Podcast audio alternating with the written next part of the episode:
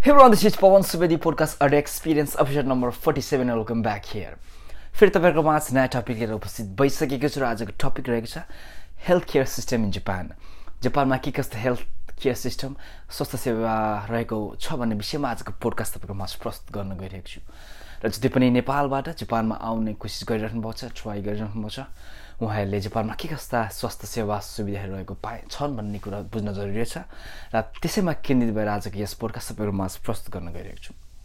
र मलाई लाग्छ जापानको हेल्थ केयर सिस्टम चाहिँ एकदमै राम्रो लाग्छ किनभने हामीले यहाँ देख्न सक्छौँ Japanese as well as non Japanese जो जापान जो एक वर्षभन्दा बढी जापानमा बसोबास गर्नुहुन्छ उहाँहरूले आफ्नो नाम जापानको हेल्थ केयर सिस्टममा रजिस्टर गरेर through the Japan national health care सिस्टमबाट एसोसिएसनबाट हामीले रजिस्टर गरेर हामीले सेवा सुविधा प्राप्त गर्न सक्छौँ। र अब कुरो गरौँ जापानको हेल्थ केयर सेवा सुविधा के कस्तो रहेको छ भन्ने विषयमा। सो नर्मली यदि हामी बिमारी भयो भने सेभेन्टी पर्सेन्ट चाहिँ जापान हेल्थ केयर सिस्टमले पेमेन्ट गर्छ भने थर्टी पर्सेन्ट हामीले आफ्नो तर्फबाट पेमेन्ट गर्नुपर्ने हुन्छ।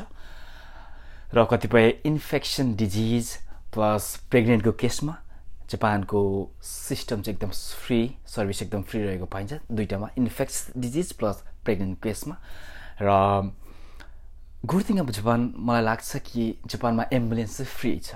यदि हामी बिमारी भयो एम्बुलेन्स बोलायो भने एम्बुलेन्समा चढेर गएको पैसा हामीले तिर्नु पर्दैन। Ambulance is free in Japan I think this is the wonderful thing in Japan र अब कुरो गरौँ स्टुडेन्टको हकमा के रहन्छ स्वास्थ्य सुविधा र प्लस इम्प्लोइ इम्प्लोइको हकमा के कस्तो सुविधा रहन्छ भन्ने विषयमा अब कुरो गर्न गइरहेको छु। नर्मल्ली स्टुडेन्टको हकमा चाहिँ जब तपाईँ नेपालबाट जापानमा आउनुहुन्छ एज अ जापानिज स्कुलमा पढ्दै गर्नुहुन्छ त्यतिखेर चाहिँ मलाई लाग्छ हामीले आएर जापानको हेल्थ केयर सिस्टम हाम्रो रजिस्टर गर्नुपर्छ त्यसपछि हामीले कार्ड पाउँछौँ एउटा इन्सुरेन्स कार्ड र त्यो कार्डबाट हामीले यदि बिमारी भएमा र हस्पिटल गएको अवस्थामा seventy percent Japan health care सिस्टमले तिर्छ भने थर्टी पर्सेन्ट आफूले तिर्नुपर्छ र कतिपय केसमा चाहिँ थर्टी पर्सेन्ट स्कुलले पनि तिरेको पाइन सकिन्छ। यो चाहिँ स्कुल अनुसार फरक हुन्छ। Seventy percent Japan health care सिस्टमले र थर्टी पर्सेन्ट स्कुलले तिरेका पाइन्छ र आफ्नो पैसा चाहिँ नलागेको पनि हामीले देख्न सक्छौँ। तर यो चाहिँ स्कुल अनुसार फरक हुन्छ। कुनैमा चाहिँ आफूले थर्टी पर्सेन्ट तिर्नुपर्ने हुन्छ र सेभेन्टी पर्सेन्ट त अभियसली जापान हेल्थ केयर सिस्टमले पेमेन्ट गर्छ। र जब हामी जापान स्कुल सकेर vocational school plus university join गर्छौँ त्यतिखेर चाहिँ हामीले सेभेन्टी पर्सेन्ट मात्रै नेपाल जापान हेल्थ केयर सिस्टमले पेमेन्ट गर्छ भने थर्टी पर्सेन्ट हामीले आफ्नो तर्फबाट पेमेन्ट गर्नुपर्ने हुन्छ। र अब कुरो गरौँ इम्प्लोइको हकमा।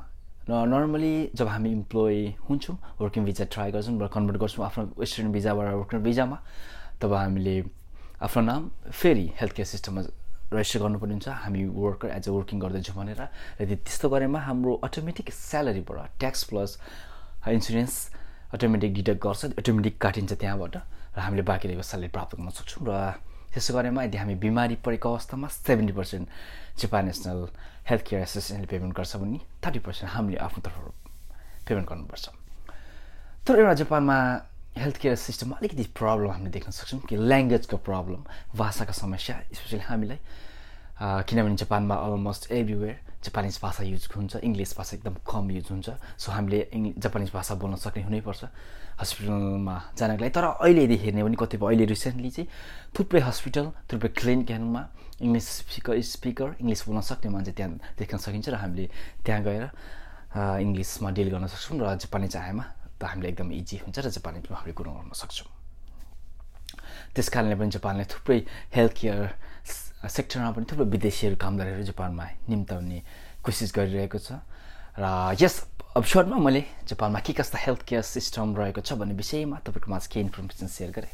So I think like it र नेक्स्ट विक फेरि तपाईँको माझ नयाँ टपिक लिएर आउने दिन्छु त्यतिन्जेलसम्म तपाईँको माझबाट बिदा लिन चाहन्छु। Have a great night bye